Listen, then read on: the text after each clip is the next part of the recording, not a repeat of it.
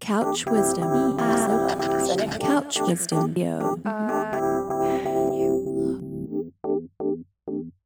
Hey, this is Todd Burns from Red Bull Music Academy. Welcome to Couch Wisdom, our regular podcast presenting the best of RBMA's lecture archive.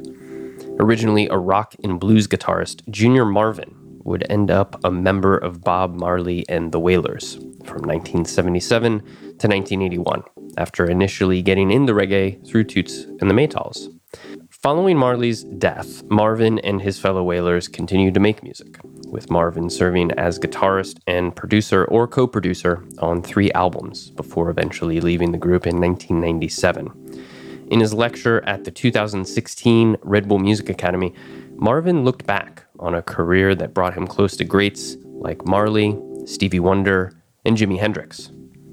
If you want to learn more about the Academy, please stay tuned after the lecture. For now, enjoy this bit of couch wisdom. Thank you. That was nice. and I, I, hope today that we're going to be able to uh, move through uh, Junior, Junior Marvin's very storied and uh, interesting career um, with so many different types of music, and of course, with some really uh, landmark and important uh, pieces and albums, of course. Uh, so, what I want to start out with is first, uh, you're from Jamaica and uh, born there and spent the first nine years of your, your life. Can you tell me a little bit about what you remember from, from that time? Remember a lot of sunshine. no, I left Jamaica when I was nine years old. Um, my parents relocated to the United States and to the UK. My father went to the United States to become uh, to study theology, which he didn't want to do, but our family had our own church in Jamaica, so it was like expected of him, although his preference was to be a jazz musician. And my mother was into clothes designing, so England seemed pretty cool.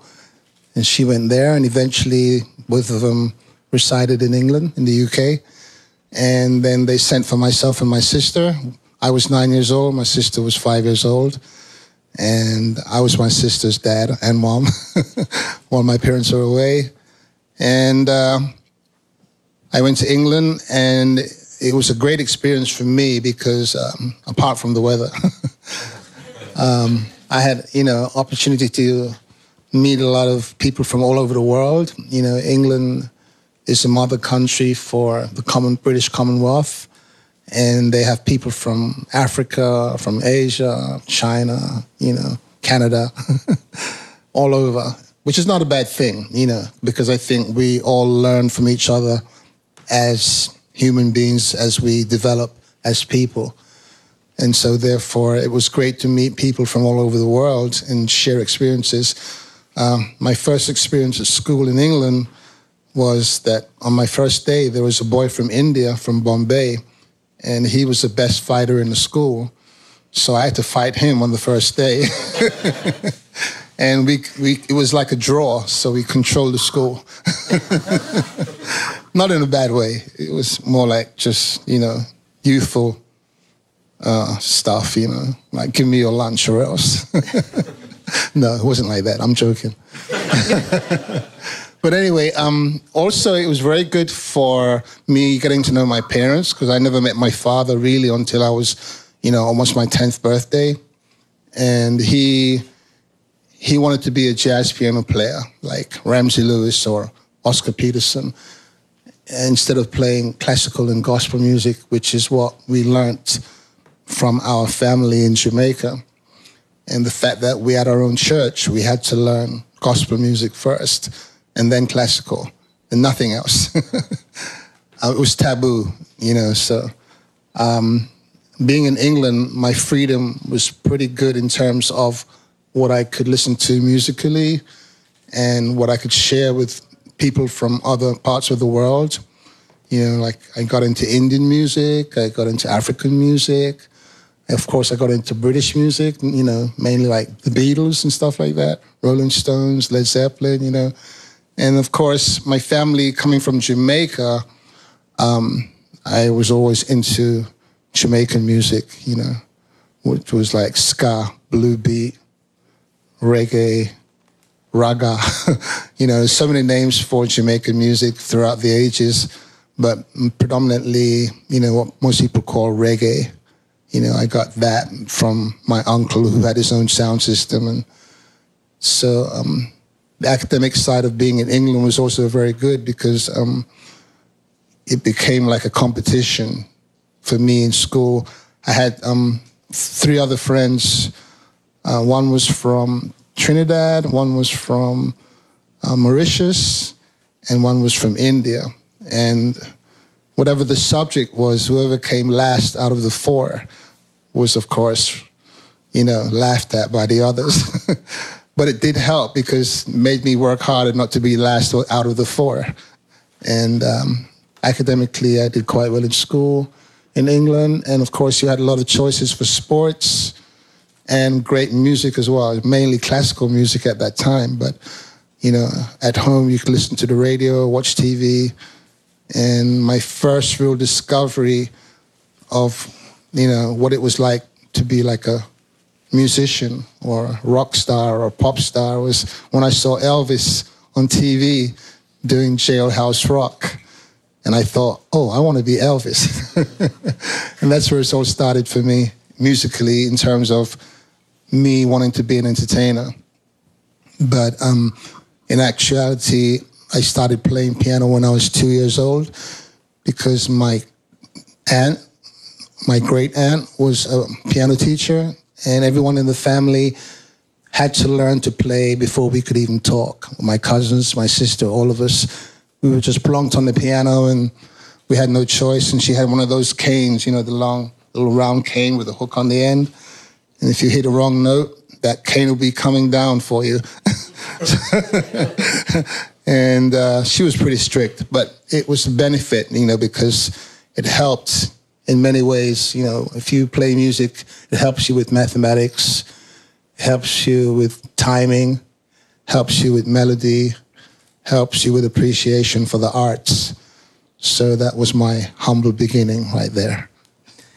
yeah, and you know, you moved from the piano to the guitar and through to being in a number of different bands, but in between that period, you were involved in musical theater. I was wondering if you could talk a little bit about that. Well, when I got to England, mm, my mother had a friend who was a hairdresser where she would go have her hair done maybe once every two weeks. And that particular hairdresser was very good friends with an agent who, you know, provided people for TV commercials, uh, small parts in the movies, you know, mainly young kids who they would need, you know, in, in what you call a crowd scene or something like that.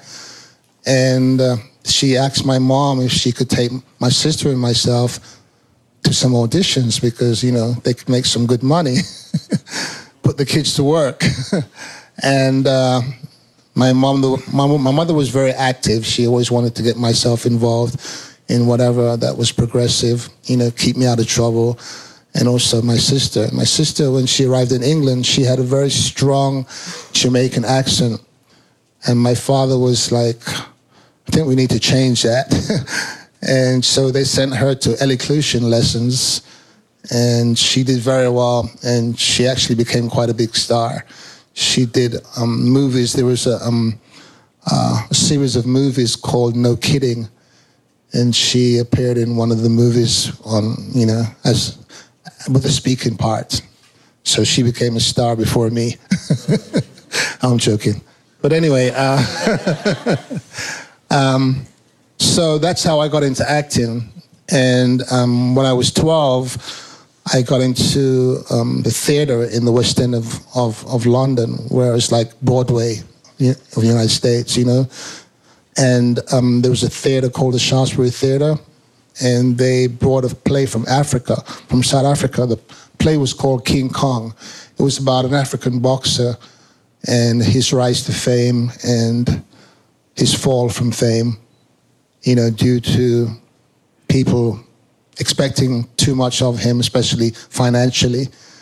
And uh, they needed some young kids because they weren't allowed through the British, you know, equity actors union, weren't allowed to bring young kids under a certain age all the way from South Africa. to come and perform on a daily basis. And so they had to employ young black kids in England to play those parts. And I was fortunate to be one of them. And that was my first, like, real dive into being an actor. And uh, we had our own tutors. I was 12 years old. We had our own tutors. And so we performed every day, twice on Wednesday. And we, I think we had Sundays off.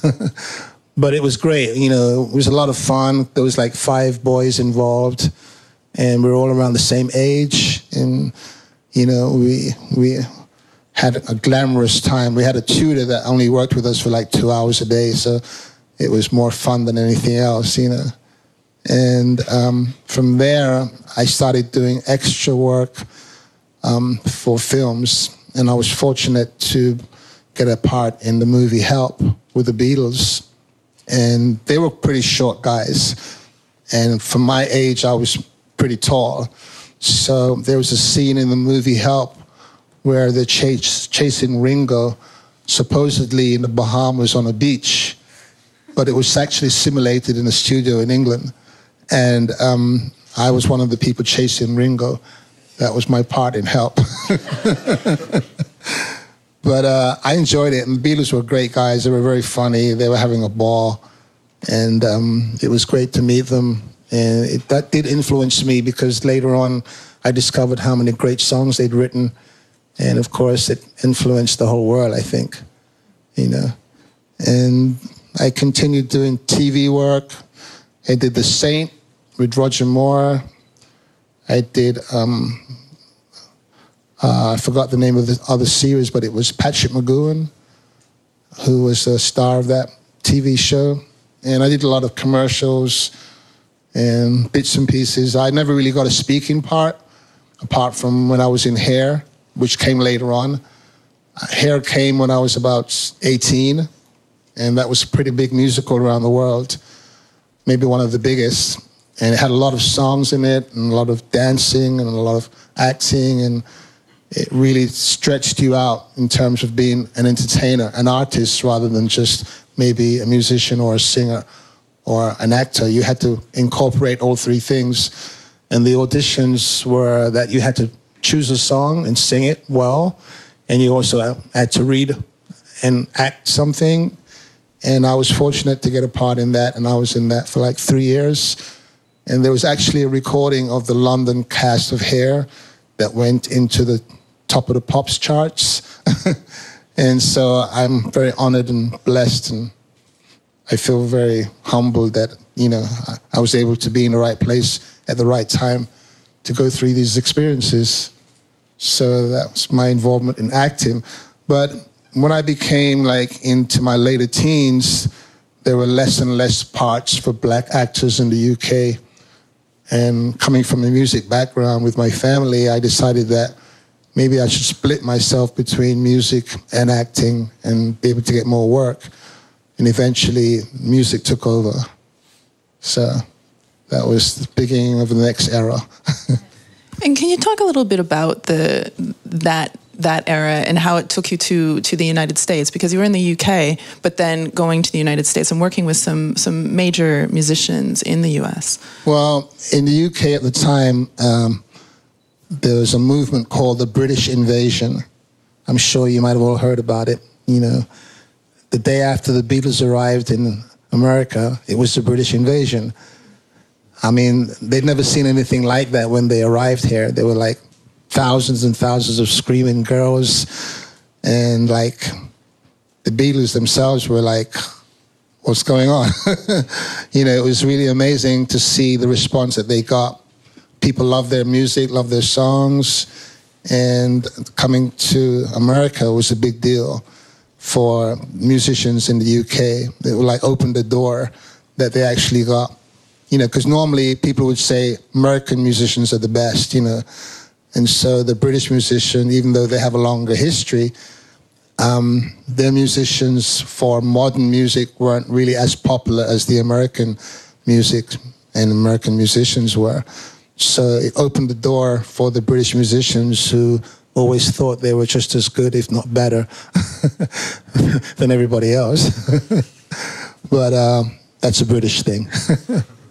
so um, people like Dave Clark Five, the Mersey Beats, all the bands from Liverpool and from that part of the country started to invade the United States. And from there it went to like more like Eric Clapton, the blues invasion. You know, a lot of blues bands who got their training from American blues musicians from buying records on, you know, through ordering it from a record company and having it shipped, and then they learned the songs and they discovered people like Howlin' Wolf and BB um, King and T-Bone Walker and all the other blues artists. And blues became very, very popular in the UK, although it wasn't really popular in the United States where it was originated from.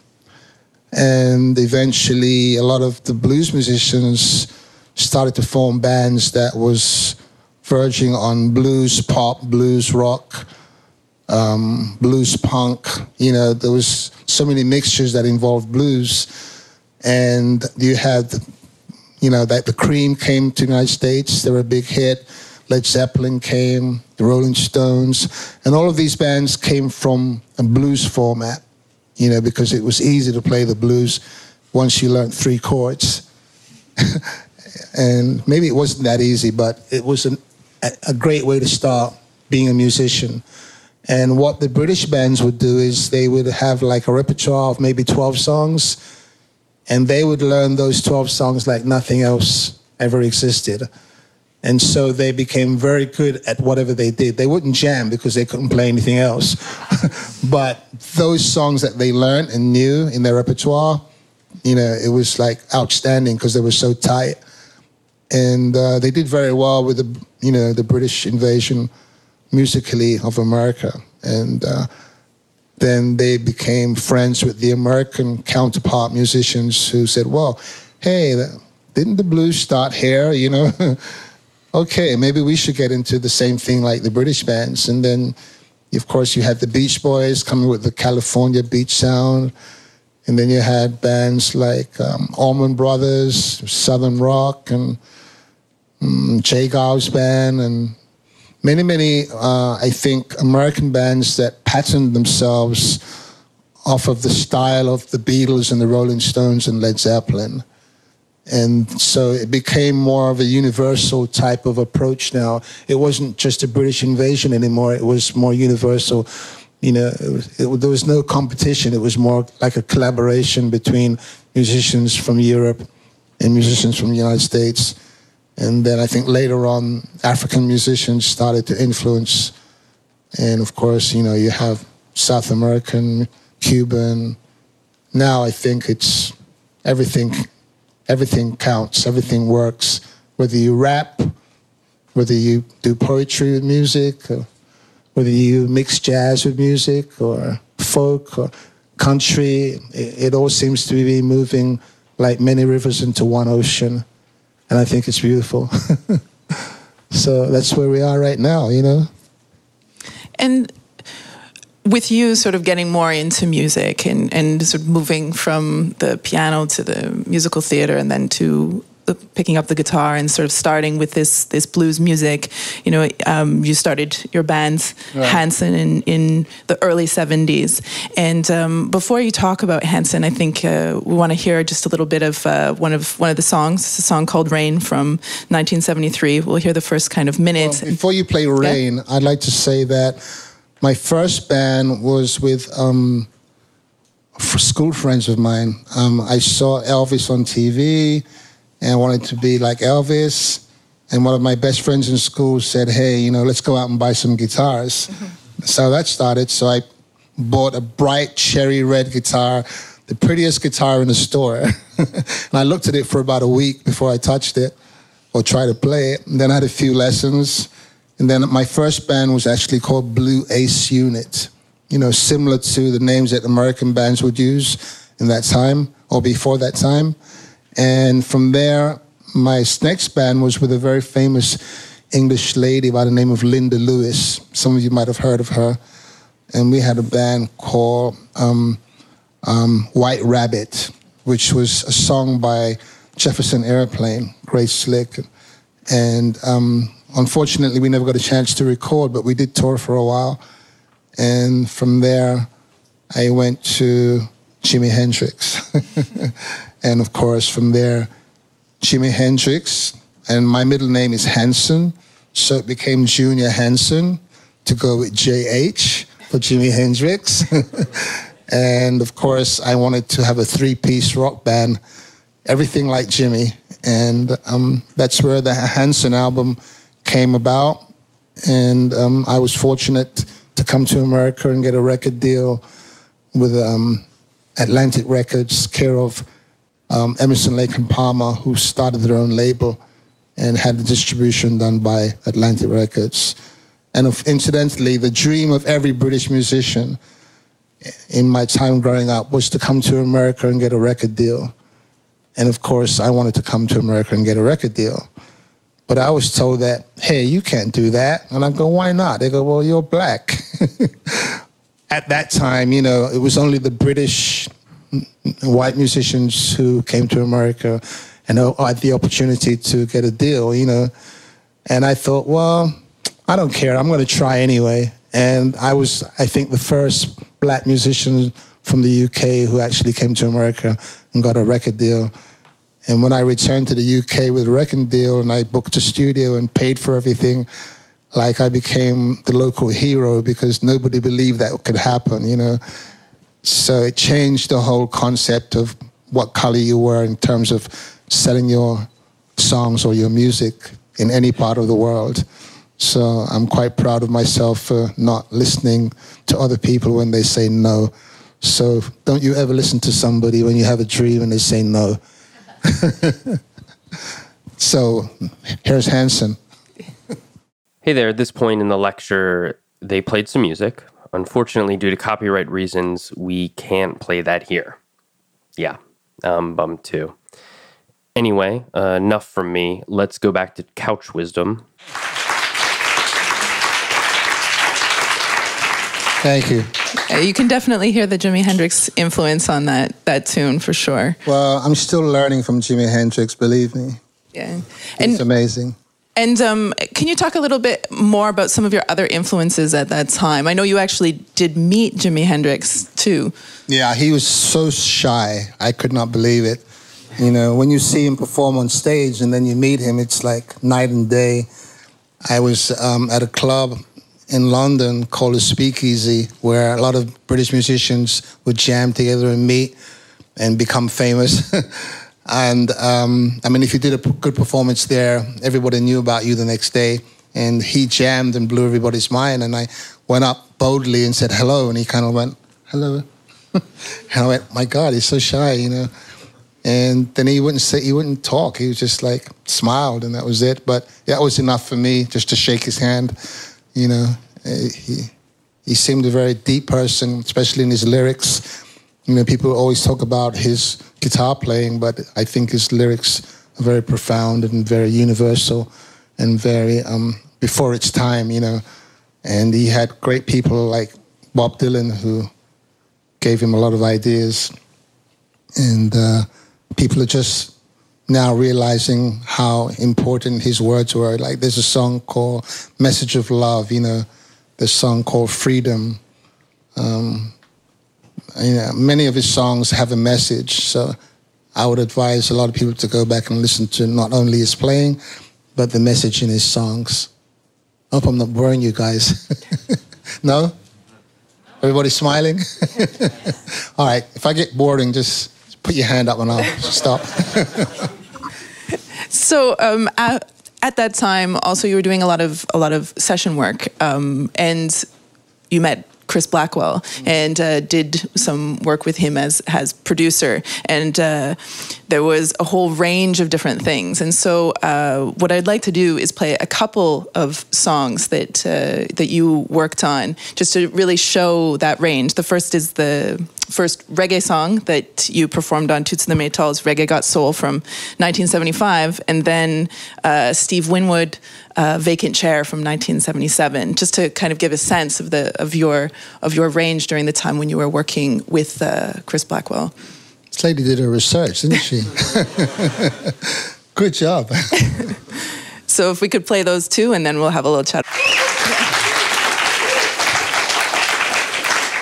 I mean, there's so many more I could have chosen, but I really kind of think that those two songs demonstrate a really huge range, um, not only in yourself, but also um, with Chris Blackwell. I was wondering if you could talk a little bit about working with him and and uh, doing that work at the time.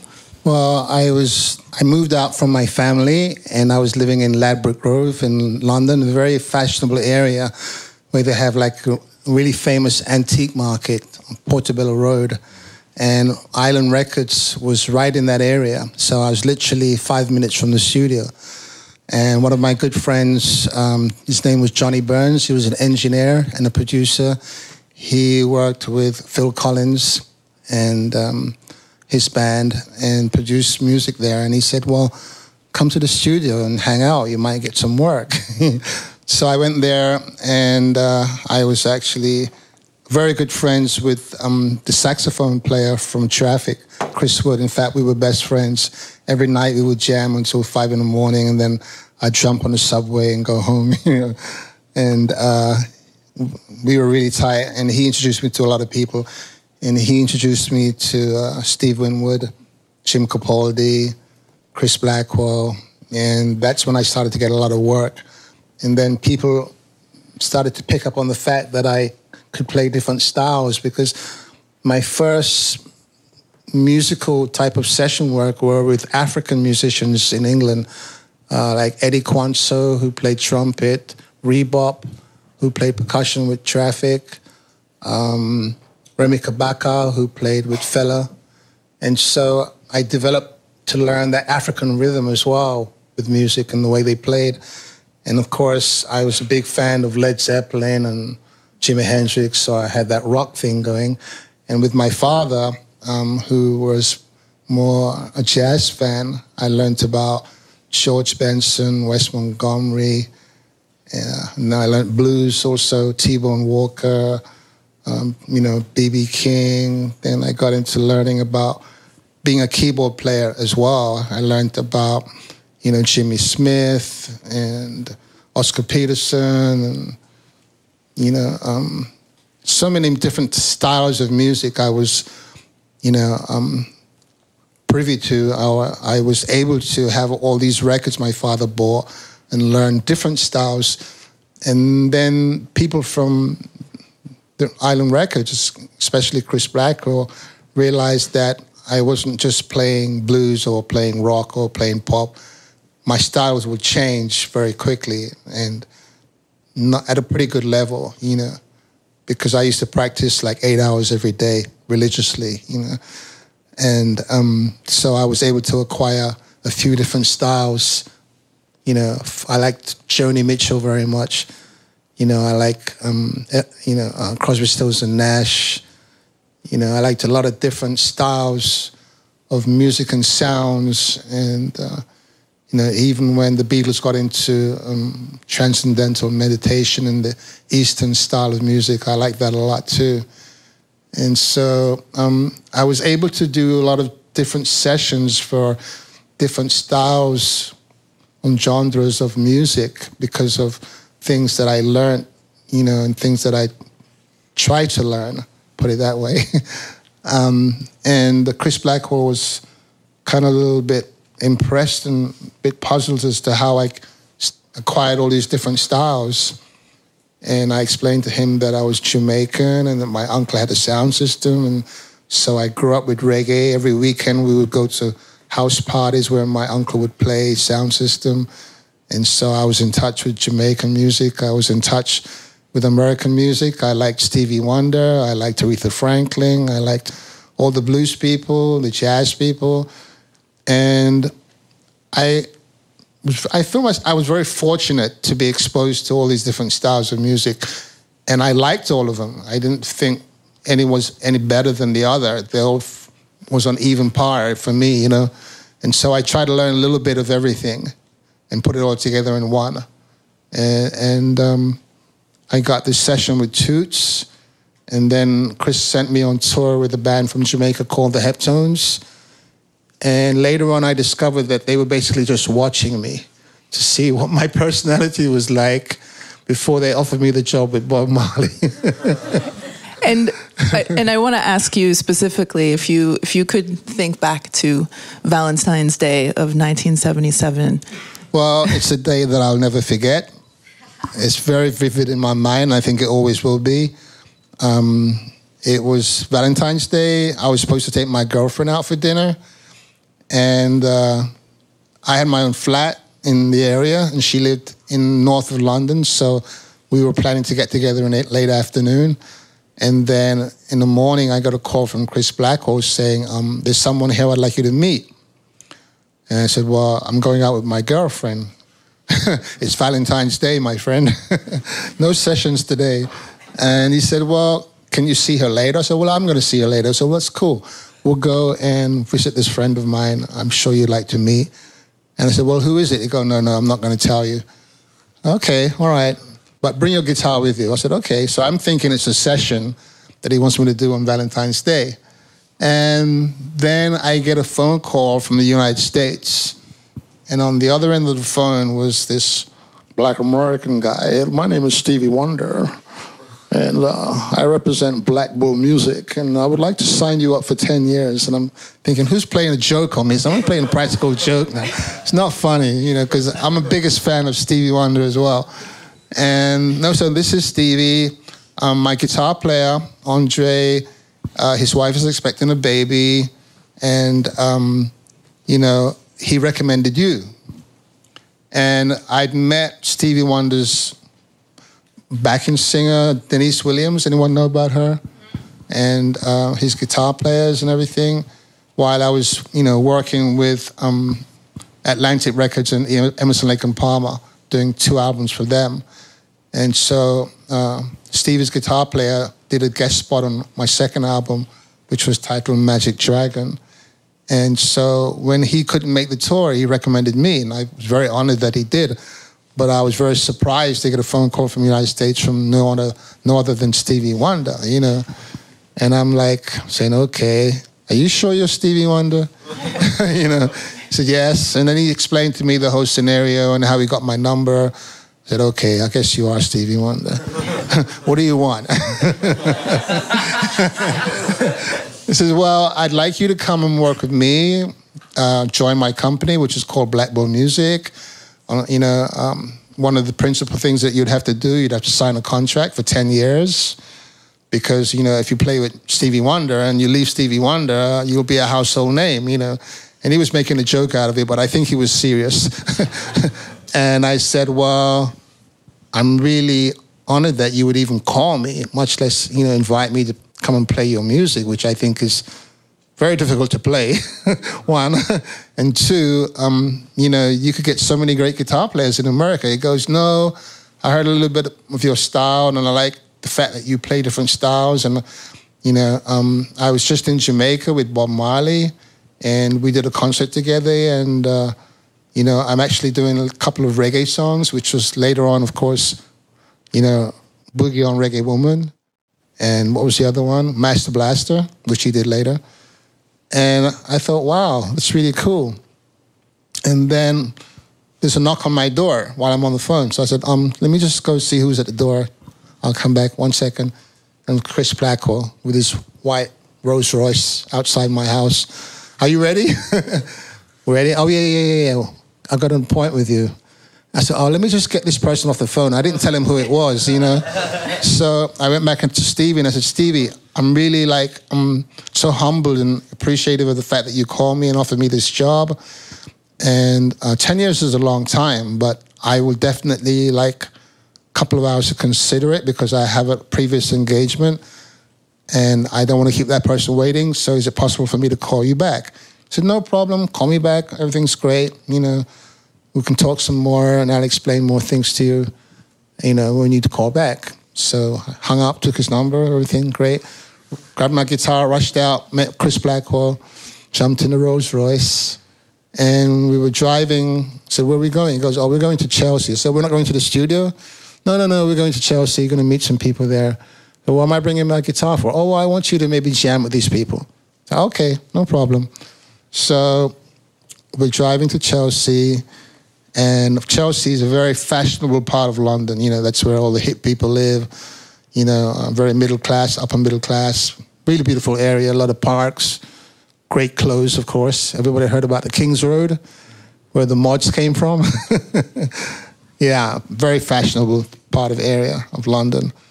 And we went to this house, um, like a big five-story building house. And we went in on the ground floor, and um, there was this short man in front of the fireplace with his back to me with big dreadlocks.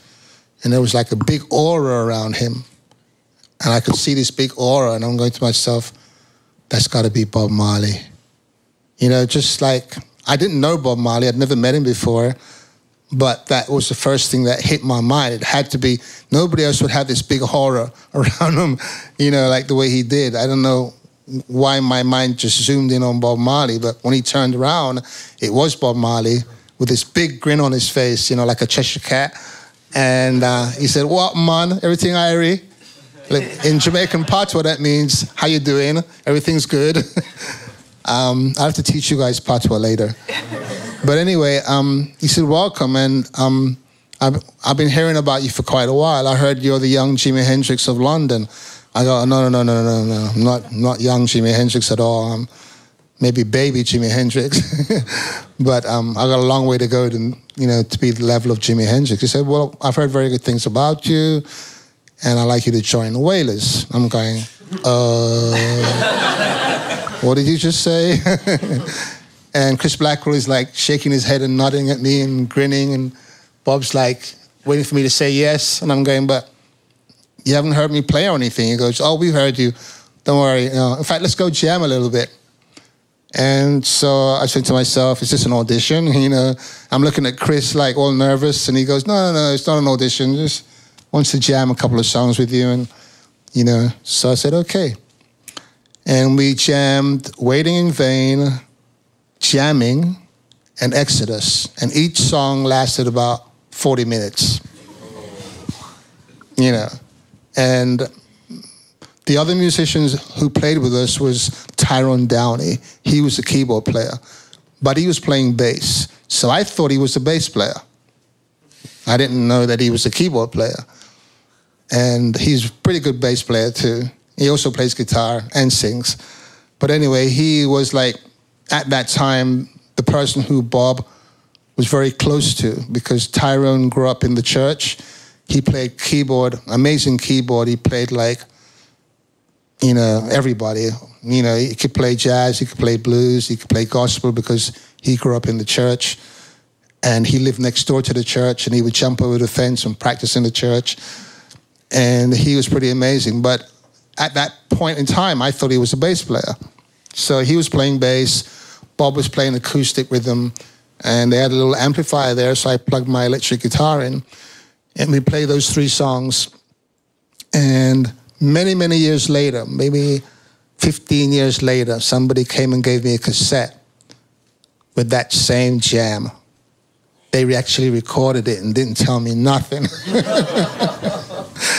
and I was so happy to get it. I couldn't believe it because, but I, I was kind of like shocked. Why did they record it and didn't even tell me, you know? But I mean, that happens in the music business quite a lot. People will invite you to jam and they'll record you and you never know about it until they have a hit song with your line on it. but anyway, um, that wasn't wasn't the reason why Bob did it. I think he just wanted to be able to listen to me and see what I would do on first impulse on songs that he was preparing for Exodus and Kaya. And um, after we jammed for you know almost two hours, or, or just over two hours, is that right? Three fours, yeah, it's over an hour, right? Yeah. Right. and um, he slapped five with me and said, Welcome to the Wailers. And then, of course, I got goose pimples all over. And I then I had this bell in my head go bing, Stevie Wonder. I'm going, wait a minute now. Uh, did I get a call from Stevie Wonder today? I start, am I dreaming? So I started pinching myself without Chris or Bob seeing me. I'm like, ah, yeah, yeah, and I'm pinching myself, you know. this is it is real. Pinch hurts, you know. And Chris Black was going, yeah, you know, you need to, yeah, get together with the Wailers. And I said, um, can I call you guys back in an hour or so and let you know what I want to do? And like they're looking at me like, is this kid stupid or something? you know, this this is going to be the next third world superstar or the first to be very big. And Black was telling me, you know, you need to just tell Bob yes. And I'm saying, well, do you mind if I just go home and meditate on this for a little bit? You know, he said, okay. So I, he didn't even take me home. He must have been mad. I jumped in a cab and went home, you know. And I don't think he was mad. I think he was just like a little bit shocked that I didn't, you know, agree right away to take the job with Bob. Not knowing that I got a call from Stevie Wonder, he wouldn't know what was going through my mind, you know. So I went home and I called my parents and I told them the good news and I called all of my friends, all the musician friends that I had, and I said, listen, I don't know what to do. You know, who am I gonna, you know, how can you pick between Stevie Wonder and Bob Marley? It's impossible. They go, well, there's not a lot of guitar players in Jamaica, not of your standard. And there are tons of guitar players in America. And you need to support your country. so they convinced me that I should go with Bob Marley. And that's how I made the decision. And so I called Stevie and I explained it to him that, you know, 10 years, I use that as an excuse. 10 years is a long time, Stevie, you know. Um, and f- by the way, I just met Bob Marley and he offered me a job. And he goes, Oh, that's awesome. You know, and he goes, Well, why don't you try with Bob? Because there's no stipulation of time involved. Whereas with me, you would have to sign something. And um, if it doesn't work out, call me back. Oh, really? I can call you back? he goes, yes, please do. And then I called, you know, Chris Blackwell, and because um, Bob doesn't answer for telephones, it's too Babylon for him. and um, you get that one, right? At that time, he would not answer telephone. Somebody answered it for him all the time. He was very alien to a lot of things, but um, not that he was against it, but that was just Bob, you know, very intense, very focused. And uh, I told Chris Blackwell that I had, you know, gotten a call from Stevie Wonder while he was waiting outside for me. And I had to tell Stevie, no. oh, great, great, great. Rehearsal starts tomorrow. and he was serious, and the rehearsal did start the next day. Bob gave me like five albums. Oh, learn those. We're going to be playing them over the next three days, you know. And um, I just swatted as much as I could all those songs, and um, everything worked out with Bob. And a couple of years later, we did a convention in Philadelphia for Gamble and Huff, who were great songwriters who responsible for all the hits from Philly, especially the O'Jays and people like that. Songs like Now That We Found Love and lots of others. And they had this um, convention in Philadelphia, and they invited Stevie Wonder and Bob Marley to be the um, you know special guest. And there I was in the middle of the stage with Stevie hanging on to me. Don't let me go. I don't want to fall off the edge of the stage. And then Bob's the other side, like beaming and dancing. And I'm thinking, wow. you know, take pictures, please. but, you know, it was so weird how things unfold in life, you know. So that's the history of my connection with Bob Marley and Stevie Wonder, and the greatest opportunity that's happened to me in my life so far.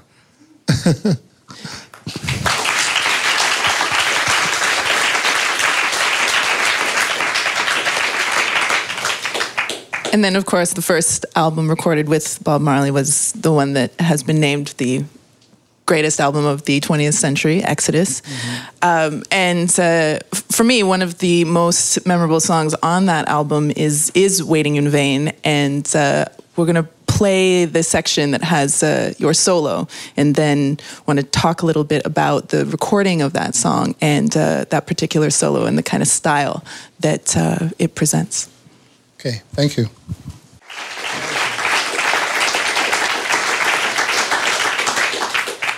it has such a lovely sort of lyrical kind of quality to it that it's it's as resonant as Bob's lyrics in the song almost. Can you talk a little bit about sort of what went into that particular sound? Well, first of all, don't thank me for that solo. You have to thank the universe and God for that solo. I had nothing to do with it. I was just the instrument, believe me. What happened was uh, we recorded a song, and incidentally, doing Exodus and Kaya, we spent three months in the studio. We had the studio booked 24 7. And I believe that's why those two albums are so well done, and so still acknowledged now, because it was a lot of time spent on it. It wasn't just, you know, running and run out. It, it was like nobody touched the board when we left came back, everything was as it was. So it, it enabled us to really, and Bob really, to really get into getting very articulate about everything. And he explained to me that he didn't want just a solo in the song. He wanted something that will be part of the song and add to the song. And so it would be one. Whenever time you listen to it, it will be one. And also something that people could sing along with, for most of it anyway. And I tried to do it late one night, about two in the morning, and it just wouldn't come, you know? And everything was pretty organic back then, you know, analog, and we didn't record and then do another piece and piece it all together. It was just one take, or you had to start from scratch again. It wasn't like how the technology is now, where you can piece things together. And um, just living around the corner from the studio, I could go home every night. Some of the guys would sleep in the studio. You know, they'd be too tired to go home to their hotel. But I lived in England, so my house was around the corner, and I go home. And I went home, and I had a dream about the song. And I don't remember the dream, but I knew I was dreaming about the song. Maybe it just stuck in my head. And then the next day I came back to the studio in the afternoon and I did it first take. And after I did it, it was like something was controlling my hand. It wasn't me. It was like whatever I dreamt came out and I had no control over it. And then when it was done, it was like, where did that come from? You know, it was like a gift. I don't know. Um, I think as a musician, if you practice something for many, many hours, lots of repetition, your muscle memory will give you a bonus, or the universe will give you a bonus for your hard work. And it's not something that you came up with, it's just the fact that you've physically gone over this thing so much that now the computer in your brain takes over and puts something together for you. And I always call it a gift for example, whenever we do live shows, I never plan my solos. I don't even think about them. I, I kind of just let it happen, just go in a trance and let it happen. And then I believe the subconscious and the universe guides you and comes with something special. And you go, how did I manage to do that? you know, did you guys record that? you know, because I don't know if anyone else in the room has ever done that, but if you take a song and you play it for three hours, the same song, after about two hours, you will go into another level.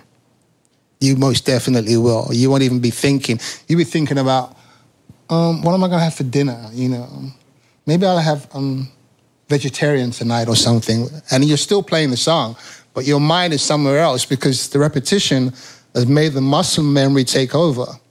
And I'm sure lots of people who play in bands, that's how they become tight because they place so much together that they don't have to even think about what's coming next. They look at each other and they know what's going to be played by the other musician just by that repetition. And I think because I tried to do it the night before, maybe 10 times, and it just didn't have that flow that I wanted or Bob wanted. And the next day, I came back and I dreamt about it the night before, and it just came down. And when when the, the solo ended, everybody kind of froze in the studio. We all froze and looked at each other, and don't nobody touch the machine and, and delete that by mistake, you know. And then we played it back about ten times and kind of laughed at each other and like, yeah, we got it, we got it, you know. And then Waiting in Vain was complete, you know. And like I said, I cannot pat myself on my back for that at all because it was just supernatural, you know, very spiritual and very organic. And that's how I like to approach what I do now because I learned so much from that experience that once you go over something as many times as it's comfortable for you, or even if it's uncomfortable, you will get a reward from it. It will become so tight and you'll do things that you never planned, you know, because the muscle memory and just the vibe of the whole thing and the feeling or the love that you have for it will give you that gift and make it special. So for me, every time I hear that solo, I think I need to go back home and practice it. So I still know how to play it. You know, like every time we do a show, I practice it before the show because I don't want to play one note different. And it's not easy to reproduce something that came organically like that. You know, it's like you have to go and learn it now and remember it, you know. so that's that's you know, waiting in vain. And speaking of You guys get it? Yeah. Yeah. yeah. Okay. I, I don't want to go too spacey on you. I didn't smoke anything today, but and and sort of speaking of kind of sounds and, and, and rhythms and songs that kind of came organically. I was wondering if you could grab the uh, guitar and. There's one thing I like to add though. Okay. The sound didn't come by accident, and Exodus did not win CD of the Century by accident. When I was touring as Junior Hanson in 1973, promoting my albums with Manticore Atlantic, I met a gentleman by the name of Roger Mayer.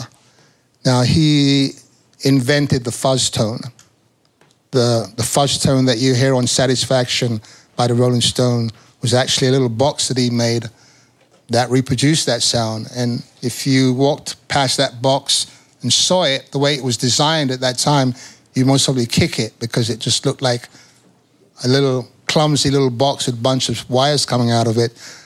But he ended up being the guitar tech for Jimi Hendrix and also reproduced all of those sounds that Jimi Hendrix used, like the Octavia, you know, Univibe, all the distortions, the Voodoo Child. And Roger came to one of my performances in New York.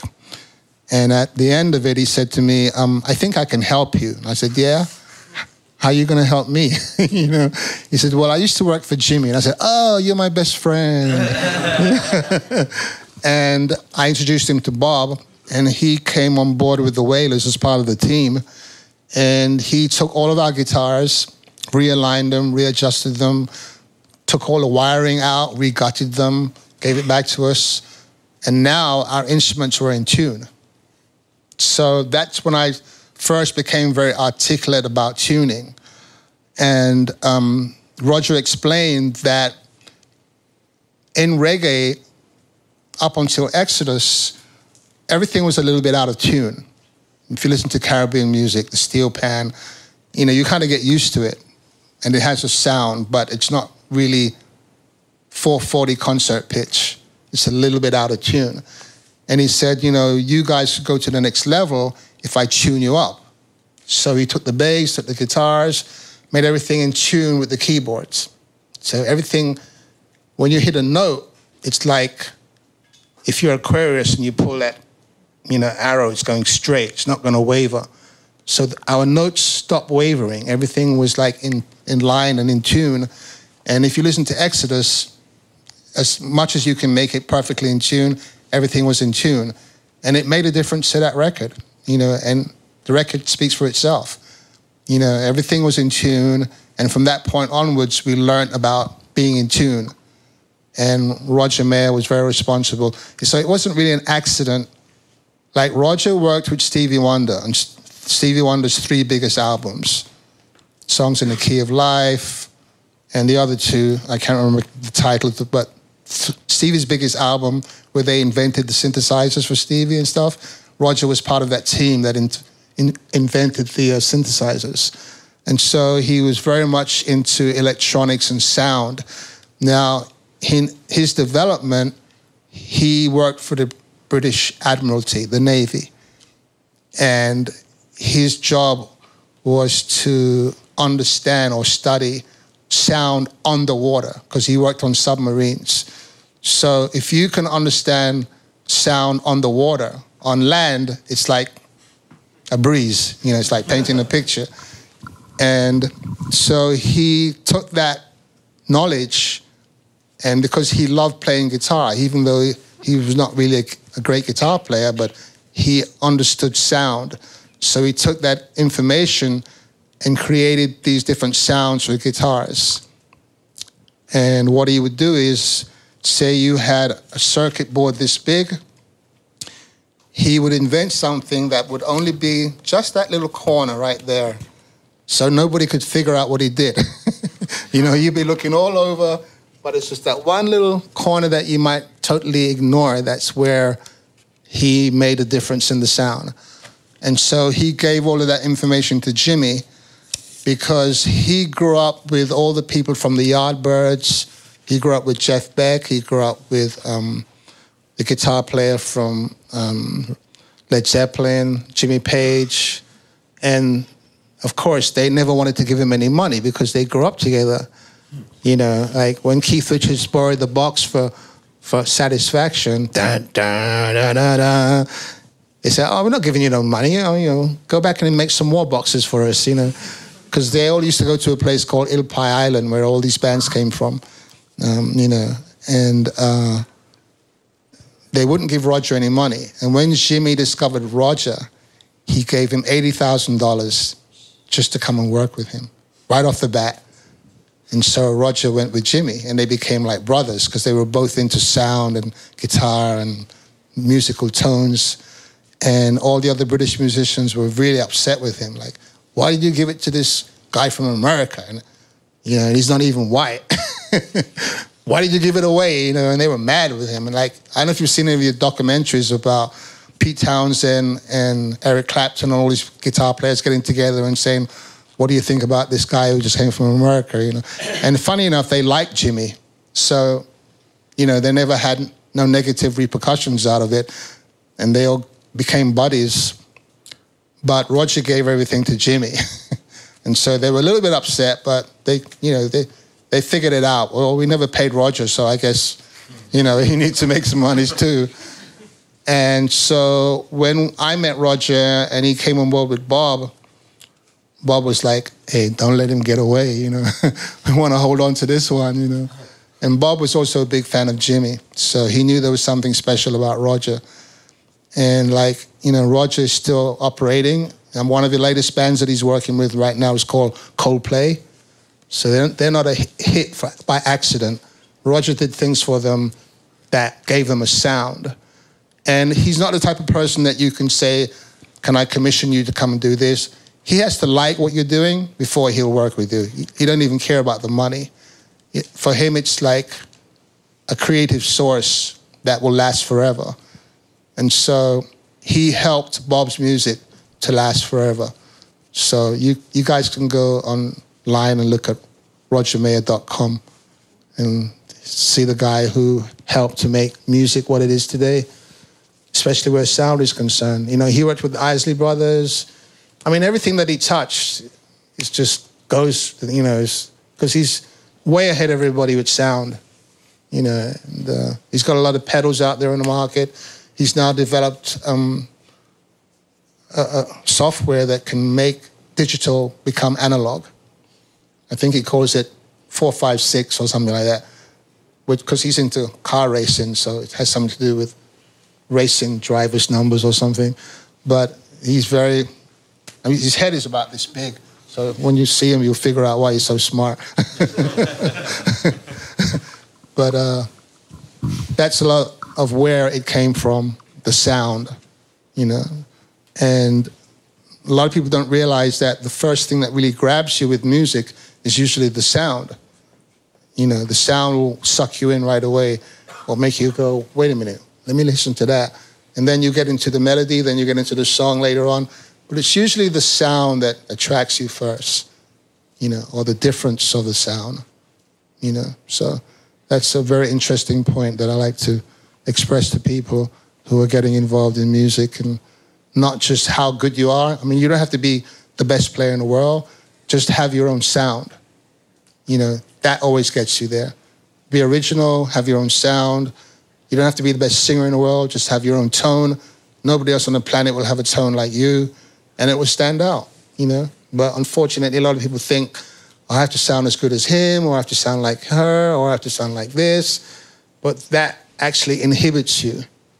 You know, just be yourself, develop your own DNA in the sound of music and arts, and uh, I hope that will help you. So this what I'm what I've asked you to play. Yes, yeah. um, it, it's uh, what I think is really interesting about about this song, the, the which the, really the foundation of the song is the guitar line that you're going to play, which I think really is sort of a, a watershed moment in reggae music because it it did present kind of a different sound for. I mean, you're talking about sound. It provided a sort of a different sound for Bob Marley's music. Well, you have it absolutely right. Um, what happened was uh, we were in New York, and Bob had a problem. The problem was that Black Americans did not really gravitate to his brand of music at that time, reggae you know, black Americans, they have a lot of choices where music is concerned. They have blues, they have jazz, they have gospel, they have rock, they have pop, they have R&B. They have a lot of choices. And so reggae was just, oh, a little third world Caribbean music, calypso thing going on over there.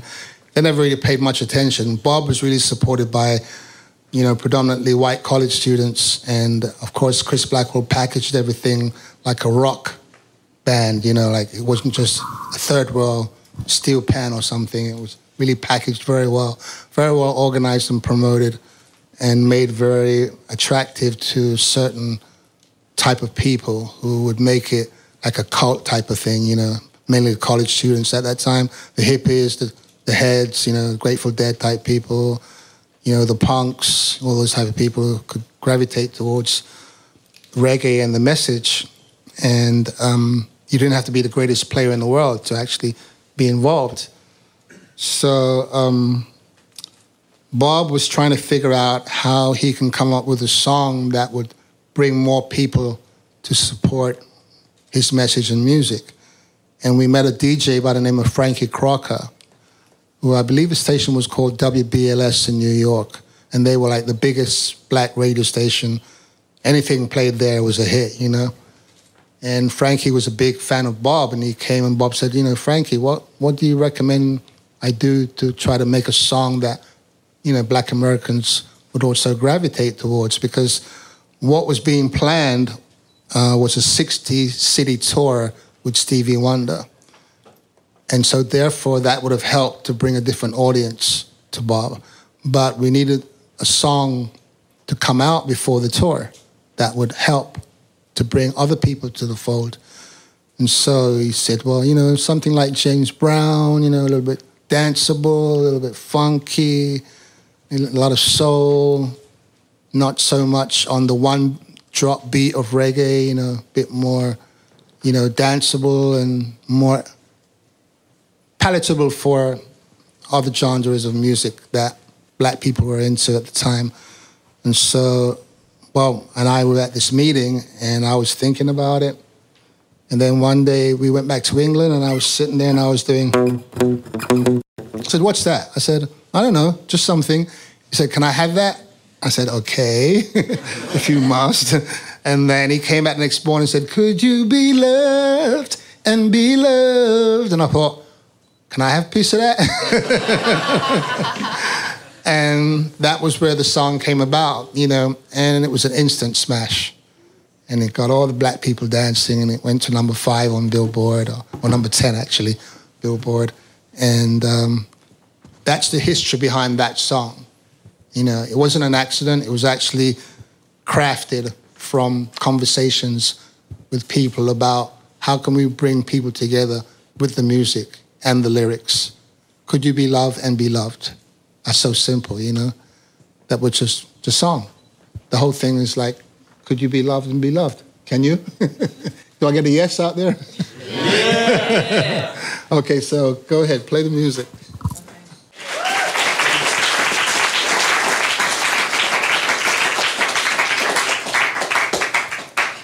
And you worked with Bob Marley from 1977 pretty much up till well his final concert and his final moments, and were involved at very involved with him at that time. Can you talk a little bit about uh, that that point, the the final concert? Because I know that it was, uh, as you've told me, it, was a bit unexpected. It wasn't what people thought was happening. Yes, um, it was very, very unexpected because Bob was very physical in terms of sport. He loved to play soccer. He played soccer in the dressing room. He played soccer on the stage and sound check. You know, like he told me one day, you know, I never envisioned myself being a singer, guitarist, songwriter. I always envisioned myself being a soccer player, playing for Liverpool or Manchester United in England or something like that. So he said that was his first passion was to be a soccer player and his first manager was the best ever soccer player in Jamaica a man by the name of Alan Cole who was recruited by Pele and is still the only Jamaican to have ever played for a Brazilian team Santos he was that good I mean his feet were like his hands you know and he and Bob hit it off not just because of soccer but because they had a similar background, you know, being both Jamaicans and growing up in a similar way, etc. And uh, so, you know, it was difficult for Bob to split himself between what he really wanted to do was be a soccer player Oh, I'm a musician now. Can I still be a soccer player? So he trained pretty hard and played a lot of soccer everywhere. What was the question again? talking about sort of the the fact that I mean that's one of the things the fact that his physicality kind of led to uh, the, the, essential tragedy of his his death and just yeah well Bob played soccer a lot if he had the right shoes he would play if he didn't have the right shoes he would play barefoot and he was in Jamaica and he stepped on a rusty nail and Bob grew up in the countryside Jamaica. They don't have doctors there. You know, you use homeopathic type medicine. You know, you take a leaf from the tree and you rub on it, and you take a branch and you boil some tea or something. And so he never took care of it. And eventually, when he discovered that it went gangrene, it was very late. And the doctors in England recommended that he cut his toe off. The fact is, that if you cut your big toe off, then you can't play soccer anymore, and you can't balance anymore, you can't dance anymore. And so they tried grafting some skin from his rear and, you know, grafted the toe. But by then, the blood was already contaminated. So it spread to his lungs and to his brain, etc. And um, none of us in the band knew because he didn't really talk about it. He did, in fact, ask me to take him to a doctor in England to check it out. And that's when the doctor told him to cut it off. And he didn't want to cut it off. And all of the people who advised him told him, no, it's got to be another way, you know, don't listen to this doctor. But in fact, the doctor was quite right. I think he would have lived if he'd taken away that element so it wouldn't spread, you know, throughout his body. And he went to play soccer in New York just before the Stevie Wonder tour. And he had um, like a stroke and went into a fit and eventually came out of it. And then everyone got really scared and took him to the doctor. And then they realized that the cancer was in his lungs and it was a big tumor in his brain about this big. And that's what caused him to have the stroke. And they diagnosed that he had maybe two weeks to live. Of course, no one in the band knew this. So we're, you know, getting ready to do this concert. And um, Alan, the soccer player, ex-manager of Bob, came to the band and said, "We need to have a meeting. You know, there's something going on. You guys should know about." And he explained everything to us. You know, and that the doctors recommended that Bob no longer tour until they could see what they could do further, if they could do anything at all. And um, we were like in shock. You know, everybody was in shock. Like we're looking at each other like what's going on? You know, this can't be real. There's nothing wrong with him. We were hanging out yesterday, you know. But the people who knew that he had the stroke knew something was going on. And those were mainly the guys who played soccer with him every day. It wasn't the band. We we were off doing other things like buying instruments or whatever, being in New York, you know. And um, so we decided that if this is going to be the last concert, then we got to play the best we've ever played in our lives, you know, and just make it be a positive energy, and maybe that energy would help to make him well. And, uh, you know, I went into Bob's dressing room and he was like looking in the mirror and going like this because you can't see nothing. And he's going, can't see nothing, but the doctor said there's something big in there like this. And I've been getting headaches lately and not knowing why and etc cetera, et cetera. And he did the concert and it was flawless, you know. And uh, everyone's saying, but how can he be that sick and only have two weeks to live? And look how he's performing. So it, his inner self didn't accept it, you know, but his physical self was showing the signs, and it was very evident that something wasn't right. And so he went to the Sloan Kettering uh, Cancer Research Clinic in New York, and they gave him some chemotherapy that was pretty heavy, and his hair fell off, and that wasn't helping. He just lost a lot of weight from that because that pretty much destroys all the cells, the good and the bad in your body. Uh, but then we decided to try this German doctor, Dr. Hissels in Bavaria, and he had success with a few of his patients by um, treating them with um, serum, the um, liquids from plants, the protein, and that was all that you would intake intravenously because with chemotherapy, it affects your intestines, your digestive system, and Bob's digestive system after the radiation treatment was like somebody tied a knot in it and made it really tight, so he couldn't digest anything. And so the only way that he could be helped was to feed him intravenously liquid. And he started to gain weight because eventually they would have to cut him and go inside and undo that knot. But unfortunately, um, we have this thing in Jamaica where we believe that certain foods can cure certain things, but it's not really true, you know. And so they brought him food that he hadn't ate for months. Like a, there's a thing called cassava, and they make something that they call a bami. It's like um, it's like what some people call a dumpling. You know, they, you guys know what a dumpling is? but it's very it takes a long time to digest, and so he couldn't really digest anything. And they gave him fish, and they gave him that, and he was like, "Wow, I've net this stuff for months. Let me." And the doctor already warned everyone, "Don't give my patient nothing to eat." Nobody. And they did it behind the doctor's back. And of course, he couldn't digest it, and it was coming out of his pores. And of course, the doctor came back and threw everybody out, including Bob because he said, I can't save you now. I can't cut you. You, don't have enough body strength.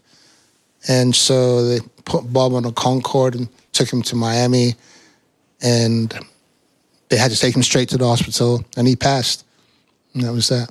And I was in Jamaica because he'd asked me to go to Jamaica and check on the house studio, our recording studio, make sure everything was cool down there. And I arrived home and I turned the radio on. And as I turned it on, I heard Jamaican third, first third world superstar Bob Marley just passed in Miami. And I kind of froze, but I, think, I just left him in Germany. He was fine. Because I didn't know that they gave him this food to eat. I found out later on. And I was like, my eyes were full of water. And I grabbed my guitar and I ended up writing this song that I'd never done before in my life write a song just off the cuff. The words, the lyric, the music, everything just came out and the song was t- titled Life Without You It's Not the Same. So that was the passing of Bob Marley. But the music is still here, and we're here to talk about it and enjoy it. So don't feel too bad. you know, part of life. Whenever I think of Bob, I always smile because he liked to smile a lot. I'm sure you've seen a lot of pictures with him. Didn't he have a beautiful smile? so I want you guys to smile. Don't don't feel too bad that you know the story is a little bit morbid, but it's just another way of life. You know, just things happen in life. Sometimes we know the reason why. Sometimes we don't know the reason why, and maybe that the way it was written for Bob. So he did a great work, and it lives on. You know, so be happy and just enjoy his music. Okay. And, and part of the reason why it, why it lives on is because of yourself and other members of the Wailers that that kept it going for uh, quite a few years after his his passing, which meant that you moved from playing lead guitar to being the lead singer as well. And um, I think that you're going to play a little bit for us, demonstrating just that that move from being one of the one of the band to to leading it. Yeah. Well before I joined Bob, I was singing and playing guitar. And when I joined, I was doing backing vocals. And he'd say to me, You ready to sing yet? you know, joking with me sometimes because, like, he figured if he had a little sore throat or something, I could maybe sing a couple of lines and help him out, you know? So he allowed me to sing a couple of lines. Actually, I sing a couple of lines on Could You Be Love. And a lot of people think that it's Bob, but it was actually me.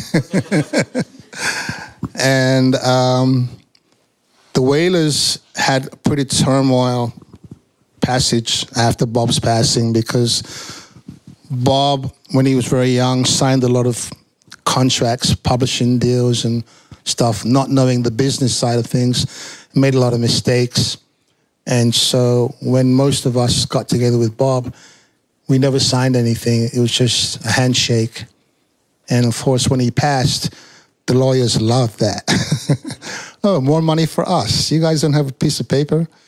So the Wailers had a pretty turmoil time since the passing of Bob. We never actually got paid for our royalties and stuff because, you know, music industry is not, don't care. you have to negotiate.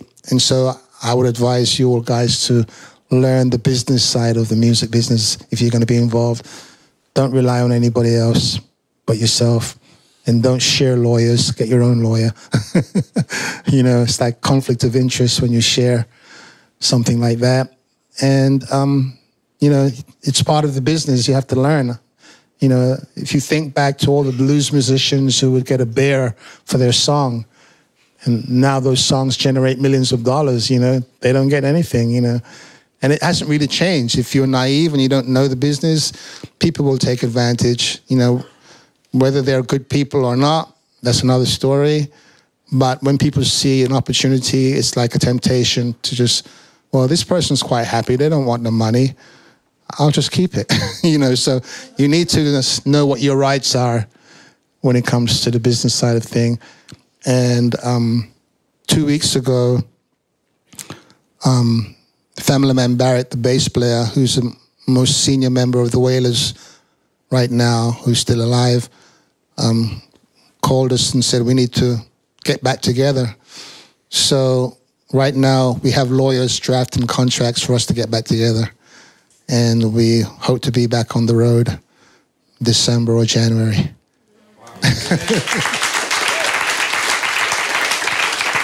but this time there'll be a piece of paper. See, Bob's songs are quite lively and fun, you know. A lot of his music was very fun and enjoyable and very simple. You know, a baby can understand it, grandma can dance to it, you know. And um, then you have other songs that have a very positive and strong message. And there's also a very spiritual side to Bob as well, being a Rastafarian. Um, being a Rastafarian basically is just the elements of all the good things from all the religions, you know, whether you're a Christian, a Muslim, a Jew, or whatever. It's the positive and the good in that or out of that that makes you a Rasta. Looking for the truth and trying to practice it. I mean, we're not perfect, but if you try, you become a Rasta. not about the hair, it's not about the clothes, not about smoking marijuana. It's just about enjoying each other and being of service for each other. You know, I might sweep the streets and you might be a doctor or a lawyer. It's all equally important because I'm keeping the place clean for you and you're going to help me when I need legal help and when I need medical help. and we exchange. We're being of service to each other. And singing music or playing music or being an artist or a dancer, it's the same thing. You're creating a feeling, an emotion, something from within that we can all share. And there's no animosity, there's no jealousy, there's no greed, there's no jealousy. It's just what you call unconditional love. And that's what I think the essence of reggae coming from Bob Marley. I mean, there's dancehall reggae that's a little bit provocative and, you know, whatever. And there's other styles of music that don't really deal with the positive side of, you know, day-to-day environment. It's more like comedy. But the reggae that we performed as Bob Marley and the Wailers, it's a mixture of fun and message and learning about life and enjoying the most beautiful gift, which is life itself. Yeah? We've all been made slaves, no matter if you come from China or India or England or Ireland or Jamaica or of Africa. We've all used our own people as slaves. Every race has done that. Chinese did it, British did it, you know, the Irish did it, Indians, Africans did it. You know, we all do it, but it's not a good thing to do. So we have to move towards a better way of treating each other. And we've been able to abolish slavery on one level, but there's still mental slavery. There's still slavery, which is like professional jealousy type slavery. There are all different types of slavery that we're still learning how to rid ourselves of. So we don't have to have any more wars or anything like that, you know? Right? One last thing. Those of you who are songwriters, try to write a song every day. I'm serious. Bob Marley tried to write a song every day. At the end of the year, he'd have about maybe 150, and he'd take the best 15 or 12 for the album. So just keep writing, and things will happen. Okay? All right. And thanks to Red Bull. Yeah. All right, Red Bull. Let's not forget Red Bull.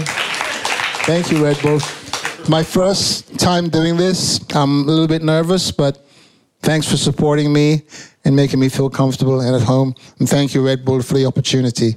God bless you all.